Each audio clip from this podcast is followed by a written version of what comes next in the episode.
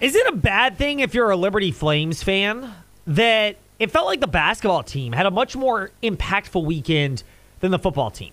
Oh, I get it. The football team benefited greatly from the upset that Trey Lyle correctly projected would occur or might occur. He I- took the nine and a half. Uh, I don't think he had App State on the outright, but he saw it better than I did. So I saw Trey- the game day fade. You always fade the team on game. Trey, very good call for you. We'll have keeping receipts later this week in the fast lane. Votes of confidence early on Wednesday because we are not doing a show Thanksgiving because we have an NFL triple header on And- Thursday. and a tech game in there. A tech game sandwich in there. Against, hey, it's rivalry week for Massey and I against our, our Brian Nolan. And then we have football and basketball again on Friday. So just stay tuned. We are off went Thursday and Friday And then because of games. More basketball or more football on Saturday, and then more b- basketball and football on Sunday. Thanks, Trey. We'll keep you updated at CBS Sports Radio Lynchburg on Facebook. But eh, the point to make about Liberty University and JMU for that matter is the JMU loss to App State that Trey sort of saw coming, um, more than I did, so more than I can say, is an indicator of Liberty really where they are maturity wise with their team. Because from a football standpoint, the fact that the basketball weekend where they went 3 and 0 down in the redneck Riviera known as Myrtle Beach. My words, not Ritchie McKay's or anyone on the teams. But they go 3 and 0 down there. Was a big weekend for basketball. But part of that's because for football, once again, and we've seen this the last couple of games over the season, really since the Louisiana Tech game, where it was closer than Liberty fans thought they should be, and particularly Jamey Chadwell was spirited, disappointed, upset with how they didn't perform very well defensively in the second half of that game. They've changed a lot. They've locked in with much greater degree of maturity, and that's why it's reasonable to echo what Jamey Chadwell said after the win against UMass to make them 11 and 0, which is that was a mature, albeit not necessarily flashy win for Liberty football. We talk a lot about you can't base how you play, how you perform based off circumstances.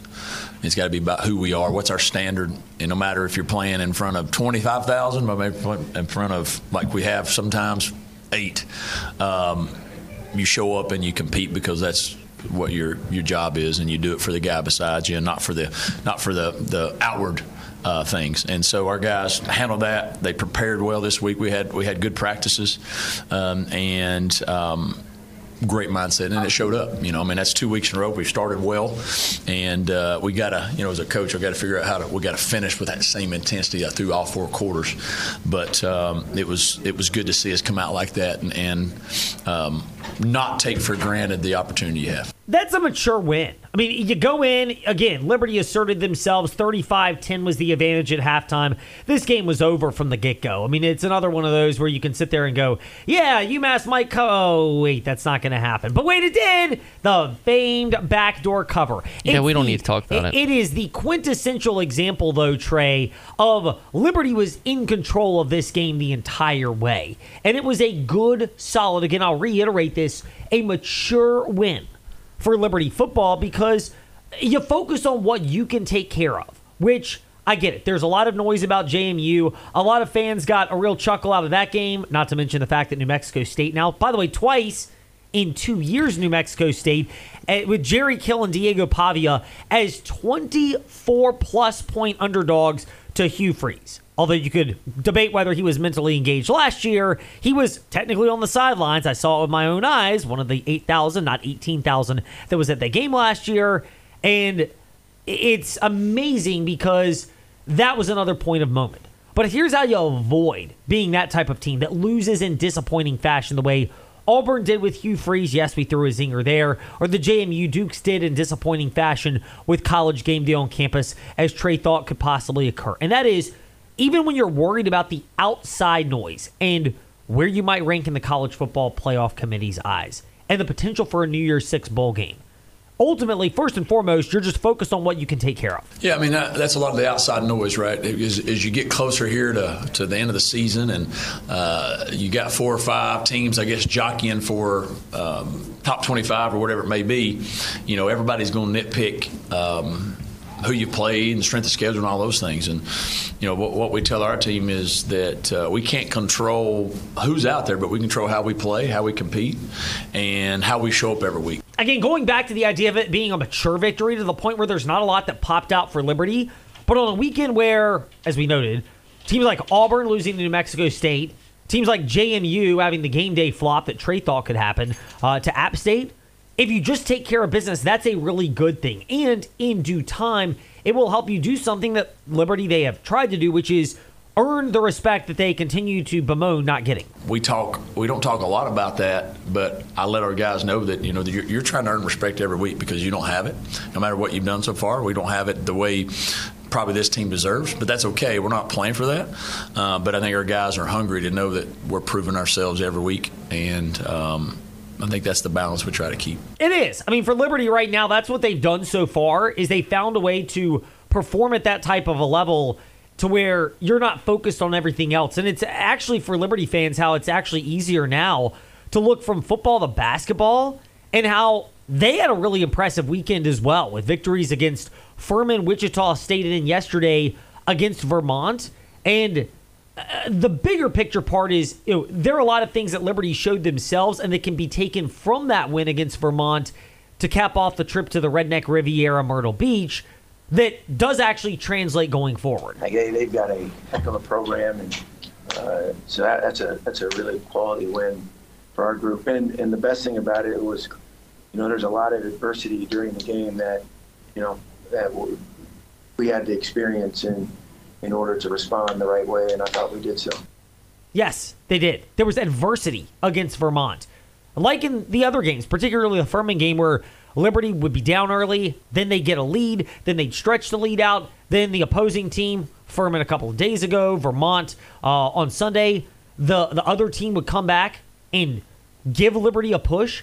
They found a way to showcase the maturity that they have. And you know, if there's one thing you can nitpick about Liberty is I think there's still some limitations in terms of who can score and create off the dribble when you need points. But there's a level of maturity that this team has. Zach Cleveland may end up being the guy that can create off the dribble for Liberty. They've got unsung heroes on the defensive end like Shiloh Robinson and Joseph Venzant, who I think they both have underrated athleticism, but Liberty asked them to use it more on the defensive end as opposed to the offense, so it doesn't necessarily pop on the stat sheet. But the way this weekend unfolded for Liberty, as we mentioned, it's a game of runs, and it's the type of maturity in the victories they got that could resonate on Selection Sunday, whether they're in a one bid league and they have to win their conference tournament. We'll know more about that as we get closer to March. Conference USA is probably not going to get more than two teams. Or whether Liberty may have a little bit of wiggle room, but if they do win their conference tournament and win the conference in the regular season, these type of wins could maybe boost them up a spot or two on the seed line, which could obviously give them favorable matchups. And all of that kind of goes back to how Liberty performed.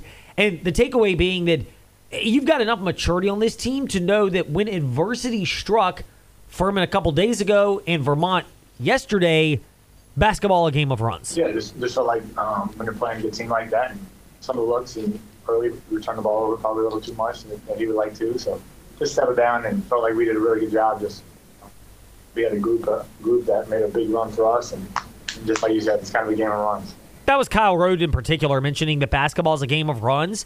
And when you don't know what else to do during those runs, you rely on defense. And it goes back to the principle that Virginia basketball fans know so well that we've seen in other schools that have had success. But uh, obviously, you know, Ritchie McKay and Liberty kind of being mini me to Tony Bennett in Virginia. I don't mean that disparagingly, but more just they're they're a lesser renowned version of what Virginia has with, let's be honest, players that are less likely to go to the NBA. Virginia's got some on that roster. I don't see anyone on Liberty who's going to stand out in that regard, but it's the principle of the matter. Relying on defense when adversity hits. Yeah, for sure. I think it just comes uh, with our defense. That's that's what's important. Uh, if we we just take pride in our defense, and so when we're doing that, we will stay in the game. Zach Cleveland mentioning how Liberty relied on defense when it mattered most in that victory. Speaking of things mattering the most, what matters the most to you is to make sure that everything is safe and secure in case something unforeseen pops up. That's why you need Gardner Insurance Solutions. I've contacted them every year, in fact. They shop around to make sure I've got the best policy because they shop multiple carriers at Gardner Insurance Solutions. That way I know I'm getting the best rates on home and auto insurance with Gardner Insurance Solutions and very low price to get umbrella coverage and some of the extra type of coverages that you can get and might even need to make sure you're protected in the event something unfortunate happens, like as we hear from our friends at Trost Law regularly, underinsured or uninsured motorist insurance. Well, Gardner Insurance Solutions, they know how all those little things matter to you and how a little bit extra up front on the dollar bill sign, or in the immortal words of our guy Kenny Powers, Dollar, dollar bills, y'all. can save you quite a bit of headaches on the back end. So it's worth contacting Gardner Insurance Solutions on Old Forest Road in Lynchburg. Um, Dukes over the weekend. We touched on JMU and how the loss really, you know, it, it should not dampen their case to go to a bowl game, as ridiculous as it is, but it probably knocks them out of consideration for a New Year's Six Bowl. And that's one of the things that is got to be the most disappointing for them. If nothing more than the fact that Well, they would have to get the waiver to get the New Year's Six Bowl. they, they would, and that's not coming anytime soon. Meanwhile, they could be bowl eligible and go, go somewhere else, and it looks like we're trending in that direction where that is likely to happen. We'll have more clarity, obviously, by next week, just on how many bowl eligible teams there are, and if they're not enough, then JMU and Jacksonville State and you know high high ranking schools with a five and seven record might get in Academic. academic schools, which, by the way, keep this one in the back of your head. But Navy right now, they are a five win, five loss team. They play SMU this coming weekend. They'll probably lose that, probably handily, uh, which means they're five and six going into the Army Navy game, which you can hear in a couple of weeks on the CBS Sports Radio Lynchburg app. That was a good plug. Um, but just you know, keeping it looking into the future for that.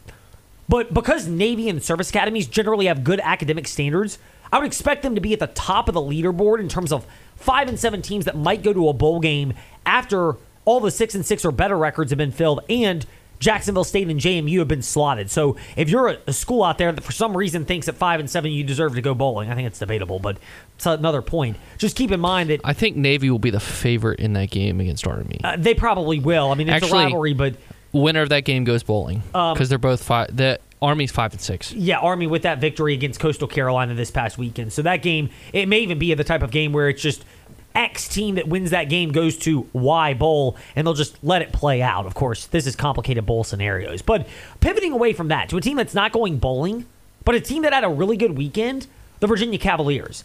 Um, I think I've seen enough out of this team to say that I don't know if Tony Elliott's the guy long term.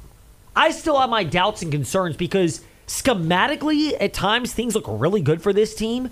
Outside of the blowout to Tennessee, I'll throw that out because they just have better athletes in Knoxville, even though it's gone off the rails for them.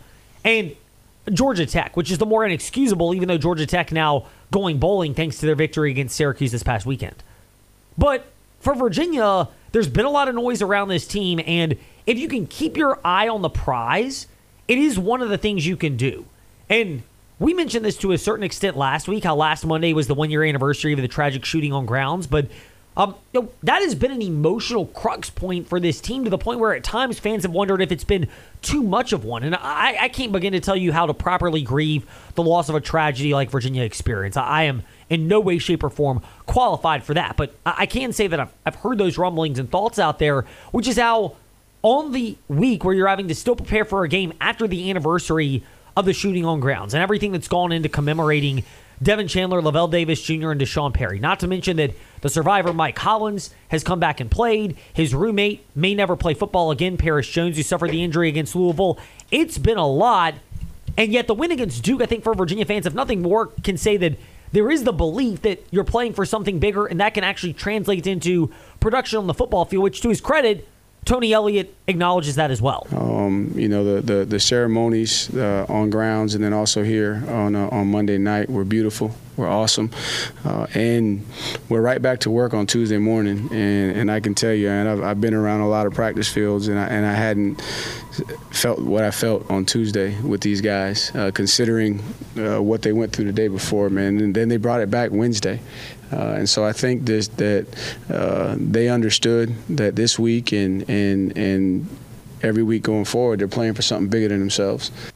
playing for something bigger than yourselves. Understanding that. Now, it- matters how you actually carry that out into a football sense. And I get it. There's a, a the whole idea of being a group of winners in something other than sports. And Tony Elliott addressed that. But even he is aware that that only goes so far in how you're judged for jobs, roster spots, and everything else in modern college football. That group of people in that locker room, staff and players, um, awesome people. And those players in there are going to go do great things because of the, the adversity that they've had to persevere through. Uh, so so just just so man, so humble, so thankful, so grateful that they got to experience victory. Right? Because at the end of the day, it's a group of winners in there, right? I know people are going to judge us by scores and stats and wins and losses, but that's a group of, of winners in there that are going to do great things uh, in life. I mean, for Virginia fans, I do think there's they are a school. Let, let's call a spade a spade that I think fits into the Wake Forest football mold, the Duke football mold. No, I didn't include Duke basketball there, but uh, the mold where they're willing to take you know at this point six to eight win seasons regularly. I know they bemoaned George Welsh for this back in the day, but I think times have changed, expectations have changed, and the reality of how college football outlook changes. But you're willing to take that in exchange for guys that kind of fit the and picture, knowing that uh, at this point right now, I know Virginia fans, well, maybe one day we can beat. You know, best case scenario for schools like that is you're probably Notre Dame. I mean, let's call a spade a spade to Notre Dame fans that there's a reason Brian Kelly left because you can get kids to play academically at places like LSU that you just can't at schools that have higher academic standards. And that puts a ceiling on what you're capable of doing. And I know that's way down the road for Virginia football. They're nowhere close to being in that spot. But at the end of the day, for Virginia, they at least deserve the fact that they finally got the fruits of their labor with the 30 to 23 victory against Duke. Uh, it was a it was a tough week, but I tell you what, man, the guys took it in stride and took ownership of it, and uh, had a really good week of practice, and allowed them to to be able to play uh, the way they did today. And that ultimately is something that Virginia was able to pull off with their win this past week, this past weekend rather against Duke what they were able to do right there. Speaking of things that you can do, there's a lot of things you can do with your family at insaneradiodeals.com. When you shop at insaneradiodeals.com, SeaQuest of Lynchburg experiences daily admissions for adults, specials at insaneradiodeals.com. One more at insaneradiodeals.com. You want something else to do, maybe with your significant other? Certainly, Crosswhite Athletic Club, individual couple or family memberships are a potential option for family bonding activities because people think it's just going to the gym, which it kind of is, but it's also tennis courts inside, access to the pool, and so much more at Crosswhite Athletic Club. But SeaQuest of Lynchburg, the Tri Scuba experiences for individuals and couples, they are also back at InsaneRadioDeals.com. Now, other topics worth addressing, including more from the weekend that was in college football to start things off in the Fast Five at Five ish. It's time for the Fast Five at Five ish. Five fast paced, quick witted things you need to know right now. Number five. Following their loss to Georgia Tech over the weekend, the Syracuse Orange dismissed football coach Dino Babers after eight years leading the Orange. I remember to know. I remember the day when he was hired and they were still the Orange Men, I believe. Now they're the Syracuse Orange. But alas, Dino Babers, despite that run, gets canned. Trey, this has got to be one of the harder jobs in college football. I get it. There's a lot of folks in the Syracuse media that will hype up the value of Syracuse University athletics. But the reality is, they're located way up in the north. They don't have the massive fan base that pumps a lot of NIL money into programs. And it's a basketball school. And it is a basketball school. It's a really hard sell for football. And we mentioned this with places like Mississippi State, where you need coaches that maybe are willing to think outside the box. A lot of their desires at a place like Syracuse fixate on getting back to the Paul Pasqualoni days. That was 20 plus years ago. And unlike Miami, you stuck living in the past. By the way, what a brutal way to end their game. More on that momentarily. Tends to be shocked. Um, but yeah, well, I mean, we can go back to that on keeping receipts later, Trey, tomorrow in the fast lane. But for Miami, um, you know, that's one thing. They're still in a fertile recruiting area. Syracuse doesn't even have that going for them. It's a really hard sell to replace a guy like Dino Babers. I get it. Sometimes these things just run their course. Lifespan of a CEO in a Fortune 500 company generally looking at about 10 years. So you get a, a college football coach of eight years. You know, it, it generally exceeds the expectation of that but it did feel like it had kind of run its course there. So I'm just looking at the names of the coaches here, and it's interesting. Um, could go to the old days of Doug Marrone. Uh, Curt Cignetti's on the list. Um, one name that I don't, they hope they don't hire, and I think you'll agree with me. Philadelphia Eagles offensive line coach Jeff Stoutland. No, no, no. why, why, by the way, I'm gonna pause for a second here. That guy is going to get paid whatever he wants because he's one of the most valuable assistant coaches in the NFL, and Philly is he a is franchise. The best offensive line coach in the NFL. Uh, no doubt about that. And by the way, Philadelphia, you, you, there's no cap on what you can spend on coaches. Philly could pay him 10 million a year to be the offensive line coach, and he doesn't have nearly the amount of responsibilities he have at Syracuse with half the money coming his way. Interesting. Also, Lou Am- Uh, Lou Anarumo. Yeah, Bengals DC is on the list. Uh, also, Curt Cignetti. Uh, ironically, uh, Sean Lewis, who was uh, you know went with Babers to Syracuse. So um, I don't know. We'll see. I think you need. It's similar to Mississippi State, where you need to hire someone who can be, be either is proven to be a winner wherever they went, i.e., Curt Cignetti, or is very unique in terms of their offensive or even defensive philosophy. Number four. Which brings us to a name that you just mentioned, Trey, and that is Curt Cignetti being mentioned as a candidate for Syracuse and the potential that he would leave James Madison to go to a place like Syracuse. Now, I will grant you this, Trey. I I get the JMU Liberty feud is very multi pronged. Those fan bases are rivals and they don't like each other. There's no love lost between JMU and Liberty football fans. But, I don't get why, but okay. I mean, I guess because they're both battling to be that like third clear team in the state. Yeah, I mean, th- they're better than Virginia and Virginia Tech in football. At least the last couple of years, their consistent results have been better. But like you know what I meant by that. prestige, prestige, The best of the 100%. rest in terms Oh. of non-power five teams. Uh, I get that completely, Trey. But here's the thing: if I, I get it, it, Curt Cignetti does not have the same pop and pizzazz the way Jamey Chadwell does with his creative offense that he's had at Coastal and now at Liberty. But if I'm Cignetti and leaving for another job outside of JMU, which he- he's got a really good gig there, even though they lost to App State over the weekend. Syracuse is not the type of place where it's going to be easy to win. I get you're in the ACC, so it's easier to win at a place like that, but openings are going to pop up relatively frequently. And again, if you're in a place like JMU, much like Liberty, you'll probably win consistently, which means you can buy time before you take over a job that is much more desirable and easier to win. Hey Ed, where is Curt Cignetti from? New York area. Nope. That was my guess. I have no idea. Fire oh, away. oh, I knew this. It's Pittsburgh. That's right. Yes. Frank Cignetti. Ah, yes. Okay. Okay, so yeah. If Pat Narduzzi leaves Pitt, he could take over that job, and or that's a much better job. Or, Curt if- Cignetti was a quarterback where? at West Virginia, which if they regress to the mean next year because they've had a lot of narrow victories, granted beating Scott Satterfield and pit, pitiful Cincinnati this weekend was not one of them, but West Virginia's had a lot of narrow victories this year. if a lot of those regress to the mean next year, Well, uh, Pittsburgh went what three or three and eight. So Yes, I don't think Narduzzi is going to be a hot candidate anywhere else. By the way, speaking of coaches, more on that a little bit later, but Number three. we did not get to this. One of two injury nuggets. This one we did not get to Friday in the fast lane, but Joe Burrow, Bengals quarterback, out for the year with a torn ligament in his throwing wrist. His season is done. Trey, that projection I had from way back in the year of the Bengals making it to the Super Bowl, I will be more than content to say that ain't happening. They had questions about their offensive line. Ultimately, they Joe Burrow took enough hits that he ends up injuring his wrist. They've had questions about their defense, which has actually regressed this year under Lou Anarumo, who's actually been a really good defensive coordinator. But Joe Burrow masked a lot of those questions, which meant there was still the dirty four-letter word that starts with an H and ends in an E. Hope that the Bengals can make the Super Bowl. When Burrow went down with that injury and he was declared out for the year, so did my projection of the Bengals going to the Super Bowl. That ain't happening. Speaking of making runs in the playoffs, but being derailed because of quarterback injuries, Number two. if you have seen this, my condolences to you. If you have not, I don't recommend looking at this unless you are not grossed out very easily. But the injury to Florida State quarterback Jordan Travis, whose college career is finished. He announced that on social media after suffering a gruesome leg injury against Northern Alabama this past weekend. Now, Florida State, with enough talent, they were able to rally around their fallen player and get the victory. But it's crushing for FSU just in the sense that this was as good of a team as any that had a chance to go into the college football playoff and represent the ACC. Now, there's still a good possibility they, they should be able to beat Florida, and frankly, they've got enough talent that they could beat Louisville after that.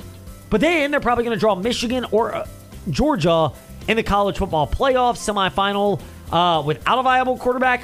Good luck with that. And number one on the Fast Five at five ish. Steiny, Bryan Stinespring, former Virginia Tech offensive coordinator, has been named the new head football coach at the new program, Roanoke College, the Maroons, announcing they are beginning a football program.